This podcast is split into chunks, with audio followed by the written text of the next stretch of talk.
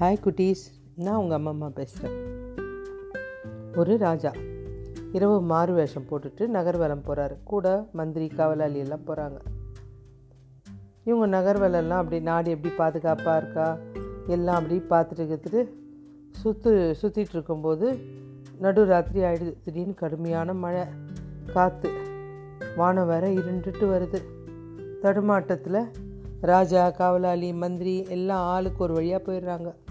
எங் எங்கே பாரு இருட்டாக இருக்குது ஒளியே கிடையாது.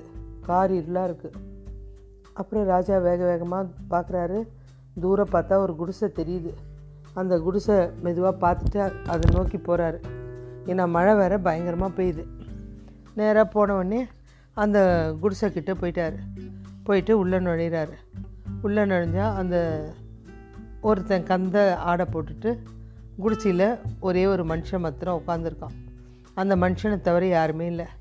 ராஜா உள்ளே நுழைச்சதும் அவன் எந்தவித சலனம் இல்லாமல் அவரை திரும்பி இப்படி பார்த்துட்டு சைலண்ட்டாக உட்காந்துக்கிறான் அவன் எழுந்து மரியாதை தராமல் அமர்ந்திருக்கிறது ராஜா கொஞ்சம் கோவமே வந்துடுச்சு ஏம்பா உன் வீட்டுக்கு வந்திருக்கனே. நீ மரியாதை இல்லாமல் ஒரு வணக்கம் கூட சொல்ல மாட்டியா? உட்காந்துருக்கிய அப்படின்றார். நீ தானே என் வீட்டுக்கு அடைக்கலமாக வந்திருக்க? நான் எதுக்கு வணக்கம் சொல்லணும்? அப்படின்னு அவன் கேட்குறான் ராஜாவால் இதை தாங்கிக்கவே முடியல. அவன் எப்போதும் நகரவலம் போயிட்டு யாருக்காவது உதவி செய்யறதுக்கு தேவைப்படும்னு கொஞ்சம் பொற்காசை முட்டையெல்லாம் எடுத்துகிட்டு போவார். உடனே அதை பிரித்து அதை காமிக்கிறார். காட்டிட்டு கேட்க பாத்தியா எவ்வளோ பணம் எவ்வளோ பெரியவன் நான்? தெரியுதா? இப்போ எனக்கு வணக்கம் சொல்கிறியா அதுக்காக அவன் ஒரு ஏழை பக்கத்தில் இருந்து ஒரு மூட்டை பொற்காசை நீ வச்சிட்ருக்கியே உனக்கு எப்படி நான் வணக்கம் சொல்லுவேன்? நானே கஷ்டப்பட்டு பிச்சை எடுத்துனுங்கிறேன். நீ மூட்டையை காமிக்கிறதுனால நான் உனக்கு வணக்கம் சொல்லணுமா? சொல்லு அப்படின்றார். சொல்ல முடியாது.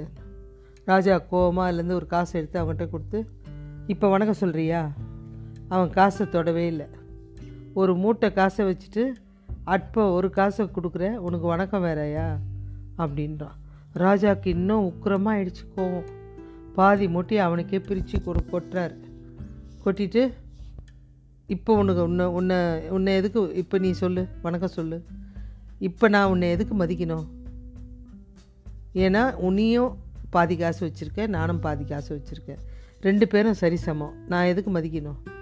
ராஜாவுக்கு ரொம்ப ஆத்திரம் கண்ணை மறைச்சிடுச்சு மீதி இருக்க மூட்டையை எடுத்து அவங்ககிட்டயே கொட்டாரு எல்லாத்தையும் கொடுத்துட்டேன்.